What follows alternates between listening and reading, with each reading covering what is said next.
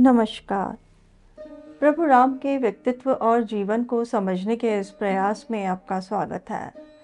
यह वार्तालाप श्रृंखला राम को जानने, समझने और मन में बसाने के लिए है। इसमें मैं योगिता पंत अपने मार्गदर्शक एवं गुरु अनिल चावला जी के सम्मुख कुछ जिज्ञासाएँ प्रकट करती हूँ और वे समाधान करते हैं। आइए इस वार्तालाप का आनंद लें। अनिल जी बहुत बहुत स्वागत है आपका। नमस्कार। अनिल जी पिछली बार आपने बताया कि रावण की सभा चल रही थी। वहाँ पर कुंभकर्ण और महापार्श्व ने अपने विचार व्यक्त करे थे। महापार्श्व ने तो सीता के साथ बलात्कार करने की भी सलाह दी थी रावण को। उसके पश्चात वहाँ पे उपस्थित लोगों में से किसी ने कुछ और कहा? कुंभकर्ण और महापार्श्व। जी। ये दो बड़े प्रमुख व्यक्ति थे उन्होंने बात कही। जी। उसके बाद एक वहाँ बहुत महत्वपूर्ण व्यक्ति और था। वो था रावण का भाई छोटा भाई विभीषण। जी। तुम्हें याद होगा कि रावण को मनाने के लिए जी। कि वो गलत रास्ते ना जाए। जी। विभीषण दो प्रयास कर चुका था। एक बार सबके सामने जी। एक बार व्यक्तिगत रूप से महल में जाके सुबह सुबह बात करके आया था उसी दिन सुबह बात करके आया था। जी। बताया था कि कैसे अपशकुन हो रहे हैं सारी बात बताई थी। और उसे लग गया था कि रावण मेरी बात मानने वाला नहीं है। अगर मानने वाला होता तो ये सभा इस ढंग से बुलाई नहीं जाती सेना की तैयारी नहीं की जाती तो वो तो सारे लक्षण तो दिख रहे थे। जी। फिर भी विभीषण खड़े हुए और उन्होंने कहा कि हे राजन हे मेरे बड़े भ्राता जी। ये सीता नामधारी विशाल सर्प को आपके गले में किसने डाल दिया है? ये बड़ी बहुत भारी मुसीबत आपके गले में डल गई है। ये सीता जो है ये आपका विनाश कर देगी। इसका हर अंग आपके लिए विषकारी है। इसका विचार ही विषकारी है इसका हृदय विषकारी है। सब कुछ आपके लिए साक्षात विष है। देखिए रावण कह चुका था जी। कि मैं चाहता हूँ कि सीता मेरे पास रह जाए और राम लक्ष्मण मारे जाए। जी। उसके बावजूद विभीषण खड़े होकर इतना कह रहे हैं। फिर कहते हैं कि हे राजन इससे पहले कि बहुत बड़े बड़े पहाड़ जैसे बड़े वानर आए लंका पे चढ़ाई कर दें। जी। उससे पहले आप जनक नंदिनी को राम को सौंप दो। जी। इससे पहले कि राम के चलाए हुए वा, वायु समान वेगशाली वज्र के समान तीखे जी। वाण यहाँ आके राक्षसों का वध करें। राक्षस शिरोमणि मारे जाएँ। जी। उससे पहले ही सीता को राम को सौंप दो। ये जो तुम्हारे सारे योद्धा है ना? जी। चाहे कुंभकर्ण हो चाहे इंद्रजीत हो महापार्श हो महोदर हो निकुंभ हो कुंभ हो अतिकाय हो जी। ये कोई भी राम के सामने टिक नहीं सकते। इनमें किसी के लिए लिए संभव नहीं है कि राम के सामने टिक जाए। जी। यदि सूर्य या वायु आके आपकी रक्षा करने लगे जी। यदि इंद्र या यम जी। आपको अपनी गोद में बिठा ले यदि आप पाक, आकाश में या पाताल में कहीं भी गुम हो जाओ जी। बिल्कुल छुपने का प्रयास कर लो घुस जाओ जी। तो भी राम के हाथों तुम जीवित नहीं बचोगे। इसलिए हे राजन मेरा तो यही कहना है कि ये जो तुम्हारे गले में सांप डल गया है जी। सांप को उतार दो और सीता को जाके राम को सौंपाओ। जी। अनिल जी विभीषण ने एक बार पुनः प्रयास किया रावण को समझाने का। उसके बाद वहाँ पे रावण के सभासद में से किसी ने कुछ कहा? अब देखिए रावण की सभा में क्या है? सब लोग राजा को खुश करने का प्रयास कर रहे हैं। जी। एक व्यक्ति राजा के विरुद्ध कुछ बोल रहा है जी। तो ये तो मौका है दिखाने के लिए कि देखो हम कितने हम इसका विरोध करना और राजा को दिखाना कि हम आपके कितने साथ हैं। जी। तो सेनापति प्रहस्त खड़े हुए। जी। याद रहे ये वही सेनापति हैं जिनका एक पुत्र हनुमान के हाथों मारा जा चुका है। जी। फिर भी खड़े होते हैं और बड़े अहंकार से कहते हैं कि हम देवताओं से दानवों से किसी से नहीं डरते। जी। है तो क्या चीज़ है ये तो हम जानते ही नहीं है। युद्ध में हमें यक्षों गंधर्वों नागों पक्षियों किसी से भय नहीं है। ये दो राजकुमार जो मनुष्य हैं जी। उनको बड़े तिरस्कार के भाव से बोल रहे हैं। जी। ये दो राजकुमार इनसे हमें कैसा भय? आप अनर्गल बातें कर रहे हो। इस प्रकार प्रहस्त ने जी। विभीषण के बड़ी समझदारी बात का एक उत्तर ऐसे दिया जो कि केवल जी। एक ये था अहंकार था दम्भ था। जी। ये प्रहस्त के इस प्रकार दम्भपूर्ण अहंकार से भरे वक्तव्य के बाद फिर विभीषण ने कुछ कहा? देखिए विभीषण भी बहुत बड़े योद्धा थे जी। बहुत विद्वान थे। जी। और जो इस तरह की दम्भपूर्ण बात कर की सेनापति प्रहस्त ने जी। तो इन्होंने सीधा उससे को संबोधित किया। पर साथ ही जी। उन्होंने रावण और कुंभकर्ण को भी संबोधित किया कुंभकर्ण भी पहले इस तरह की दम्भ की बात कर चुके थे जी। कि मैं उनको खा जाऊँगा और मैं तो उनको ऐसे कर दूँ वैसे कर दूँ सारी बातें कर चुके थे। जी। तो उन्होंने कहा हे प्रहस्त रावण और कुंभकर्ण जी। तुम लोग जो राम के बारे में बातें कर रहे हो वे संभव नहीं है कि ऐसे इसको मचल दूँगा मार दूँगा ऐसा नहीं होगा। जी। राम अर्थ विशारद है। अर्थ यानी संसाधन हर तरह के शस्त्र अस्त्र ये सब अर्थ के अंदर आते हैं। वे अर्थ विशारद हैं। जी। समस्त कार्यों को साधने में कुशल है। राम धर्म को ही प्रधान मानते हैं। जी। वे धर्म का सदा पालन करते हैं। अब ये बात देखिए जो विभीषण कह रहे हैं बहुत गंभीर बात उसमें उभर के आ रही है। जी। कि यदि कोई व्यक्ति अर्थ में कुशलता रखता है संसाधनों को ठीक उपयोग करना जानता है संभालना जानता है जी। और धर्म के मार्ग पर चलता है जी। उसको हराना बहुत मुश्किल होता है क्योंकि उसकी रक्षा धर्म स्वयं करता है। जी। तो विभीषण ने उसकी तरफ़ इशारा करते हुए कहा कि वे सदा धर्म को का पालन करते हैं वे महारथी वीर हैं। वे इतने वीर हैं कि उनके सम्मुख देवता भी अपनी हेकड़ी भूल जाते हैं। जी। देवताओं को भी उनसे भय और तुम्हें भय नहीं है। जी। अभी राम के बाण तुम्हारे शरीर में नहीं घुसे हैं। इसलिए ऐसी बातें कर रहे हो। राम के बाण जो है वज्र के समान हैं। जी। वायु के समान वेगशाली हैं। वो प्राणों का अंत करके ही मानते हैं। ऐसे नहीं केवल छू जाएँ आपको और घायल कर दें। वे सीधा प्राणों का अंत करते हैं। जी। रावण हो चाहे त्रिशिरा हो चाहे निकुंभ हो ये मेघनाथ जिसे इंद्रजीत भी कहते हैं जी। इनमें से कोई भी राम का सामना करने में समर्थ नहीं है। कोई नहीं कर सकता। जी। तो इतने शक्तिशाली हैं जी। कि उनके सामने कोई नहीं टिक सकता। जी। फिर उन्होंने सब सभा को संबोधित करते हुए कहा जी। कि ये जो राजा हैं रावण। जी। इसके गले में एक बहुत बड़ा बलशाली सांप आ गया है। किस बलशाली सांप की बात कर रहे हैं? सीता। सीता की। ये जो काम है। जी। सीता अपने आप में देखिए पवित्र है।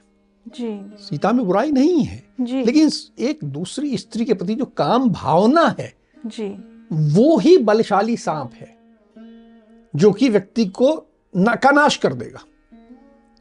सीता राम के लिए अमृत है जी। और बाकी हर व्यक्ति के लिए विष है। जी। समझाने लगे सभासदों ये इस राजा के गले में एक सांप आ गया है। जी। और इससे इसकी बुद्धि भ्रष्ट हो गई है। ये सोच नहीं पा रहा है। जी। आप सबने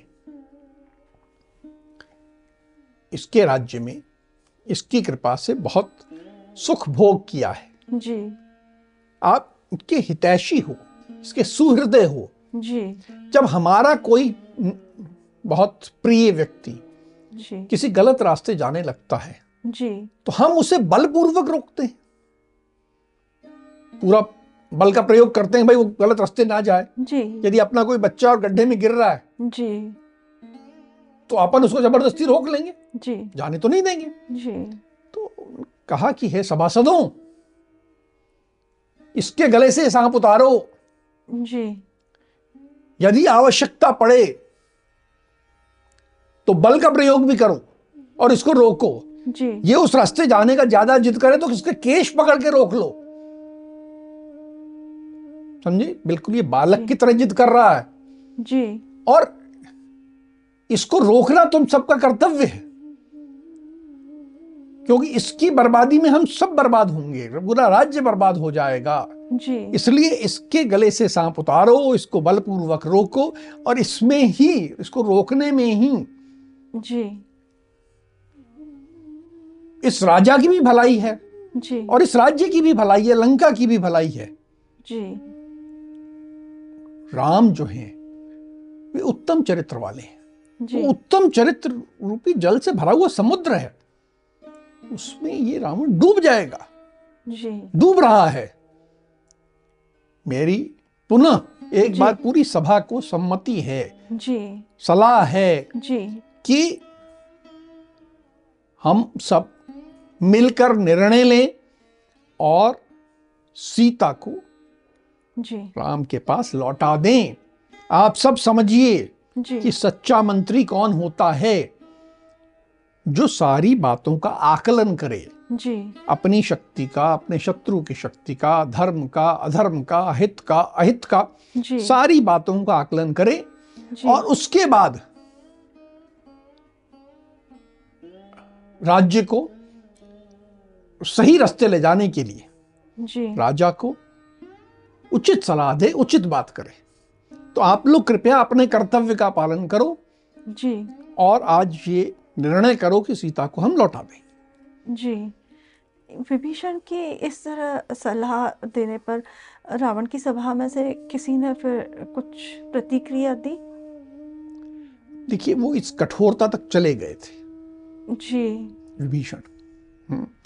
जबकि उन्होंने रावण के विरुद्ध पूरी सभा को जी। विद्रोह करने के लिए भी उकसा दिया। जी।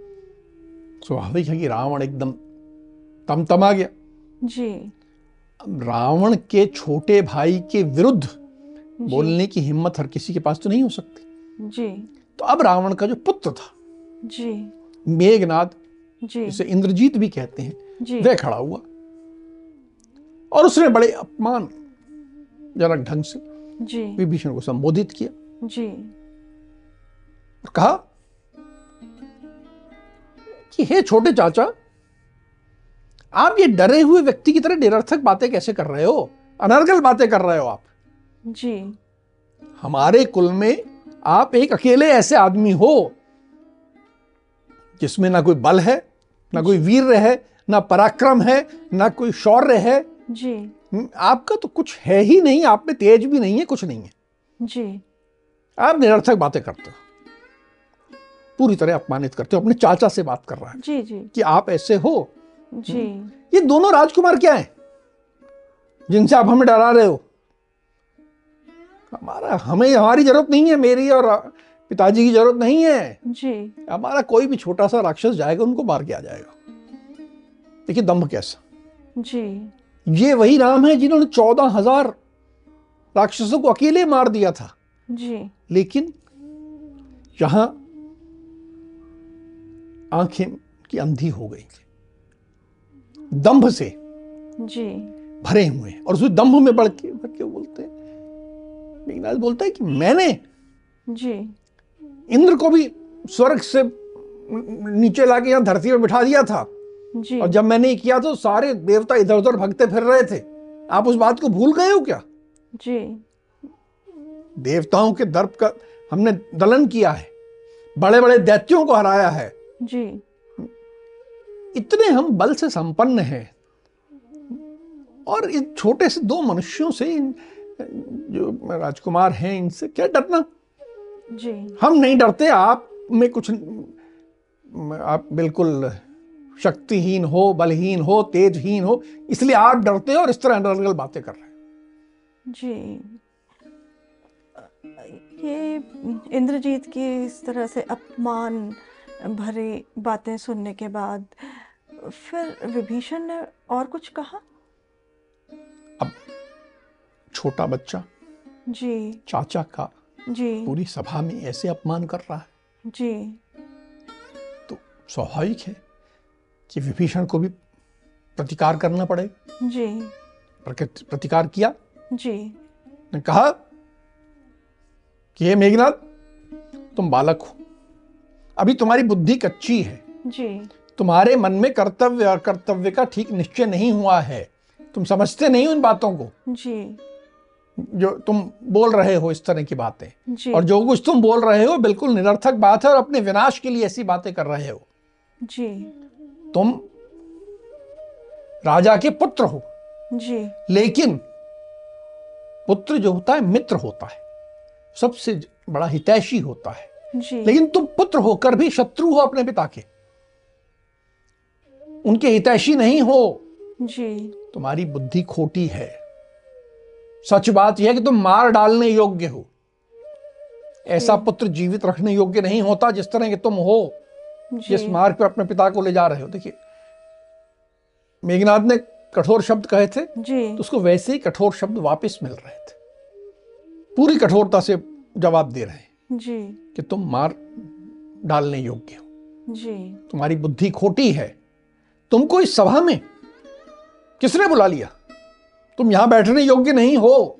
जी। जिसने तुम्हें इस सभा में बुलाया जिसने बुलाया वो भी वध करने योग्य है। जी। तुम में ये योग्यता नहीं है कि तुम ये कर सको। तुम समझ नहीं रहे हो कि राम के बाण जो हैं साक्षात ब्रह्मदंड के समान हैं। वे काल के समान होते हैं यमदंड के समान होते हैं। उन्हें कौन सह सकता है? फिर उन्होंने एक बार रावण की तरफ़ मुख किया और कहा कि ये इन सब की बातों पे मत विचार करिए। जी। मैं पुनः आपसे आग्रह करता हूँ सुझाव देता हूँ सलाह देता हूँ जी। कि हम लोग सब एकत्रित होकर राम के पास जाएँ। जी। उन्हें धन रत्न आभूषण दिव्य वस्त्र मणि जी। सब लेके जाएँ हम ये सब। और साथ में देवी सीता को भी ले जाएँ। जी। और इन सब के साथ ले जाकर हम राम को ये सब समर्पित करें। देवी सीता और ये सब भी। जी। भेंट भी। केवल देवी सीता अकेले नहीं भेजे हम। जी। हमसे गलती हो गई तो क्षमा मांगने के लिए जी। ये सब विभिन्न अच्छी अच्छी सामग्री लेके जाएँ। जी। हम उनको समर्पण करें। जी। और अगर हम ये सब करेंगे तभी हम इस नगर में शोक रहित होकर रह पाएँगे निवास कर पाएँगे नहीं तो हमारा जी। यहाँ सुख से रहना संभव नहीं है। फिर एक बार देखिए पूरा प्रयास कर रहा है जी। कि युद्ध भी ना हो। जी। और राज्य का हितैषी बन के विभीषण प्रयास कर रहा है। जी। अब ये इंद्रजीत और विभीषण में जब गर्मा गर्मी चल रही थी तो रावण ने भी कुछ कहा? अब रावण को बीच में आना था क्योंकि सबसे उच्च स्तरीय दो लोग थे। जी। उसके बाद अब रावण का ही मामला बचा था। जी। अब रावण ने विभीषण की ओर बड़े क्रोध से देखा। जी। उस देखिए रावण के सिर पे काल मंडरा रहा था। जी। वो उचित अनुचित का निर्णय करने का की बुद्धि खो चुका था। जी। अब क्रोध काम जब एक व्यक्ति को ग्रसित कर लेते हैं जी। तो कैसे होता है? अब उसने कहना शुरू किया कि यदि एक व्यक्ति को शत्रु के साथ रहना पड़े जी। या कुपित गुस्सा हुए विषधर सर्प के साथ रहना पड़े। जी। तो रह ले। लेकिन ऐसा मित्र जो मनी मन शत्रु हो जी। ऊपर ऊपर से सेवा कर रहा है पर मन में शत्रु है ऐसे व्यक्ति के साथ ना रहे। अर्थात ने विभीषण को ऐसा कहा कि तुम उनसे भी गए गुजरे हो। जी। कुपित विषधर सर्प से भी गए गुजरे हो तुम्हारे साथ रहना उस प्रकार है। जी। बोले मैं जो सजातीय बंधु होते हैं ना उनका स्वभाव जानता हूँ। जी। ये अपने लोगों का मैं सबका स्वभाव जानता हूँ। ये पूरे विश्व की बात है केवल राक्षसों की बात नहीं। जी। ने कहा कि ये हमेशा ईर्ष्या करते हैं। जी। अपना कोई व्यक्ति अगर किसी विपत्ति में किसी संकट में फंस जाए तो इनको बड़ा आनंद आता है। तुम्हें वैसा ही आनंद आ रहा है मुझे विपत्ति में देख के। ये साधारण बात है जी। कि एक व्यक्ति ज्येष्ठ होने के कारण राजा बना। जी। वह बहुत विद्वान है शूरवीर है राजकार्य को अच्छी तरह चला रहा है पराक्रमी है। जी। पूरा विश्व उसका सम्मान करता है। लेकिन उसके कुटुंब कुटुंबी जन जो हैं परिवार के लोग जो हैं इससे प्रसन्न नहीं होते। वो तो मौका देखते हैं कि कब इसको अपमानित करें और कब इसकी टांग खींच लें। कैसे इसको नीचा दिखा दें? तुम वही कर रहे हो। समझे उसकी जो सारी विभीषण हितकारी बातें थी उसको केवल इस रूप में रावण ले रहा है जैसे कि विभीषण को ईर्ष्या हो। जी। उसको विभीषण ने सच्चे मन से रावण का हितैषी होने के नाते ये बात कही ऐसा नहीं ले रहा। नकारात्मक रूप में ले रहे नकारात्मक रूप में ले रहा है। जी। तो हाँ मैं जानता हूँ। ये जो कुटुंबी होते हैं ना परिवार के लोग ये सबसे ज़्यादा अतताई होते हैं सबसे ज़्यादा कष्ट देने वाले होते हैं। जी। ये ऐसे होते हैं कि मौका पड़ने पर आग लगा देंगे जी। जहर दे देंगे शस्त्र से मार देंगे जी। धन हड़प लेंगे कोई क्षेत्र हो उसे हड़प लेंगे स्त्रियाँ हो तो उनको भी कब अपने पास कब्जा कर लेंगे। ये ऐसा ही होता है। जी। तुम भी उसी प्रकार के हो। ऊपर से बड़े अच्छे अच्छे पर मनोभाव जो हैं अत्यंत क्रूर और भयंकर। जी। एक बार की बात है रावण कह रहा है। जी। एक बार की बात है पद्म वन में जी। हाथी आपस में बात कर रहे थे। जी। उन्होंने देखा कि शिकारी आ रहे हैं फंदा लेके। जी। तो हाथियों ने आपस में बात कही कि हमें शस्त्र से अग्नि से पाश से किसी से कोई डर नहीं है। जी। हमें डर है तो किससे? अपने ही लोगों से हैं जो स्वार्थवश जी। हमारा पता बताएँगे और हमारे पकड़े जाने का उपाय भी बता देंगे। देखिए यहाँ रावण गलत नहीं है। रावण ने जो कहा यह होता है। हमारा इतिहास गवाह है कि कई राजा इसीलिए हारे कि कोई उनका अपना आदमी धोखा देता है। जी। पर जो यहाँ बात हो रही थी विभीषण के कि ये बात हो रही थी कि धर्म के मार्ग पर चलना चाहिए। जी।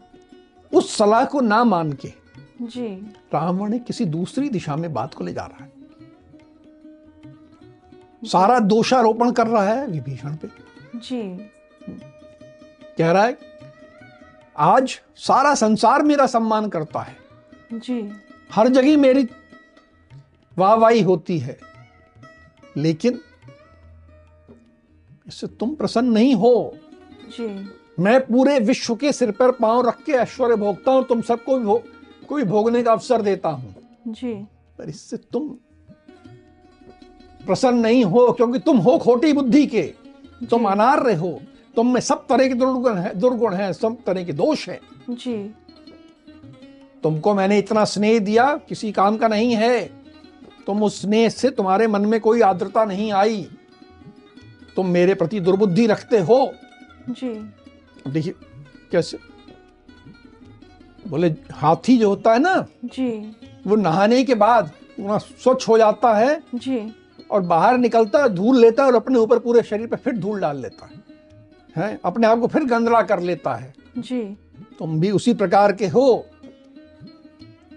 तुमसे कुछ भी मित्रता करा मैंने तुम्हें इतना स्नेह दिया कुछ दिया। जी। कोई मतलब नहीं है।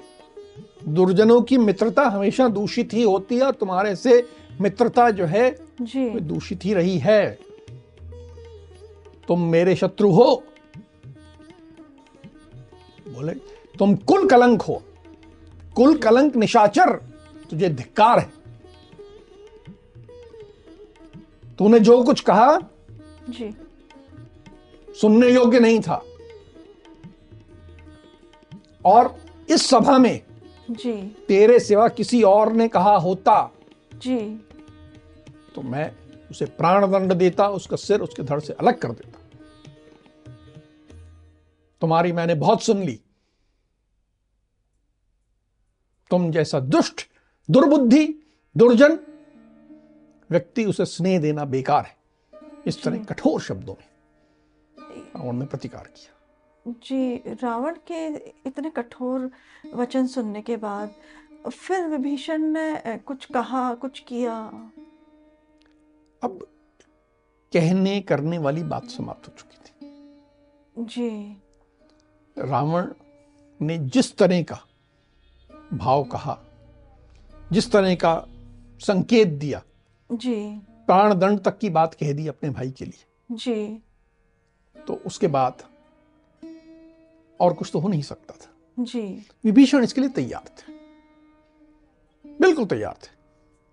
जी। उन्हें मालूम था कि ये ऐसा ही होने वाला है। फिर भी उन्होंने एक अंतिम प्रयास किया था। अब ये बात आने के बाद जी। उन्हें लगा कि मेरा इस सभा में रुकना उचित नहीं है मैं कुछ भी इसमें अच्छा योगदान नहीं दे सकता। जी। ये विनाश के रास्ते चल पड़े हैं जी। और मैं इनका साथ देके कुछ मैं भला नहीं कर सकता। न राज्य का जी। न अपने भाई का न अपने कुटुंब का न परिवार का। जी। उसी समय विभीषण चार अन्य राक्षसों के साथ खड़े हुए अपना अपना गदा लिया उन्होंने। जी। और सीधा आकाश की ओर उछल गए। और जब आकाश की ओर उछले तो उन्होंने विभीषण ने अंतिम बार रावण को संबोधित किया। जी। कि हे रावण तुम्हारी बुद्धि भ्रम में है। तुम काम के अधीन हो गए हो इसलिए तुम बुद्धि का सही उपयोग नहीं कर पा रहे हो। जी। तुम धर्म के मार्ग पर नहीं हो। तुम बड़े भाई हो मेरे। जी। बड़े भाई होने के नाते तुम्हें मुझे डांटने का अधिकार अवश्य है। जी। लेकिन जो तुमने शब्द कहे जी। उन वचनों को मैं नहीं सह सकता। ये सहने योग्य वचन नहीं है। जी। तुम काल के वश में आ गए हो। इसलिए मेरी नीति युक्त धर्म युक्त वचनों को भी जी। बुरा मान रहे हो इनसे। ये ठीक नहीं है। फिर एक श्लोक आता है जी। जो हमारे शास्त्रों में बार बार आता है। जी। विभीषण ने कहा जी। कि जो मीठी मीठी बातें करें जी। बहुत प्रिय लगने वाली मीठी मीठी बातें करें जी।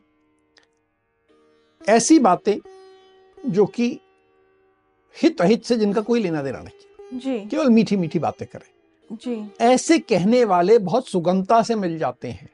जी।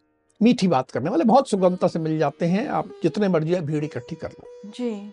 लेकिन ऐसे लोग जी। जो कड़वी बात करें ऐसी बात जो कि उस समय कड़वी लगे बुरी लगे जी। पर जिसका बाद में परिणाम हितकर हो ऐसी बात ऐसी कड़वी बात जी। कहने वाले और सुनने वाले दोनों दुर्लभ होते हैं। अर्थात मैंने कड़वी बात अवश्य कही है। जी। लेकिन उसका परिणाम मेरी बात का परिणाम जी। हितकर होता। मैं तुम्हारा हित चाहता हूँ। जी। मैं नहीं चाहता कि मैं तुम्हारी मृत्यु राम के वर्णों से होती हुई देखूँ। जी। ये मैं नहीं चाहता था। इसलिए मैंने इस तरह सब कुछ कहा। जी। मेरी बातें यदि तुम्हें बुरी लगी हों जी। तो मुझे क्षमा करना। मेरा तुम्हें अपमानित करने का कोई लक्ष्य नहीं है। मैं तुम्हें अपमानित नहीं करना चाहता मैं तुम्हारा हित चाहता हूँ। जी। अब मैं जा रहा हूँ। अब तुम इस लंका में रहो और इस लंका की रक्षा करो। जी। तुम्हारा कल्याण। ये शुभकामना देते हुए जी। विभीषण अपने चार अन्य साथियों के साथ जी। वहाँ से प्रस्थान कर जी। अनिल जी विभीषण ने जो कहा वो तो बहुत ही हितकारी बातें कही धर्म की बातें कही। किंतु रावण को तो अधर्म की का साथ देने की आदत दी थी तो उसने कुछ सुना नहीं। पर मुझे लगता है कि जो विभीषण ने कहा वो आज भी सार्थक होता नज़र आता है। ये हम चाहे कोई राजनेता के बारे में कहें या फिर हम एक कंपनी के बारे में, प्रबंधन के बारे में कहें कि एक व्यक्ति जो कड़वी बातें कहता है, चाहे वो राजनेता के करीब हो या फिर कोई कंपनी के मालिक के करीब हो तो उसको तो बाकी जो चमचे कह, कहें, वो सब उसको अलग कर देते हैं, उसको टिकने नहीं देते उन लोगों के सामने। ये हम सबके लिए सीखने वाली बात है कि हमें जो बहुत मीठा मीठा बोले हमारे बारे में हमारी बहुत तारीफ़ करे, उनसे हमें थोड़ा सा सर, सतर्क रहना चाहिए। अब हम आज की चर्चा को यहीं विराम देते हैं। आगे विभीषण के जाने के बाद और क्या होता है, वो हम अगली कड़ी में आपसे सुनेंगे। आज की चर्चा को हम यही विराम देते हैं। अगली कड़ी में राम और हनुमान के जीवन से जुड़े कुछ अनछुए पहलुओं के साथ हम दोनों फिर उपस्थित होंगे। राम राम। राम राम।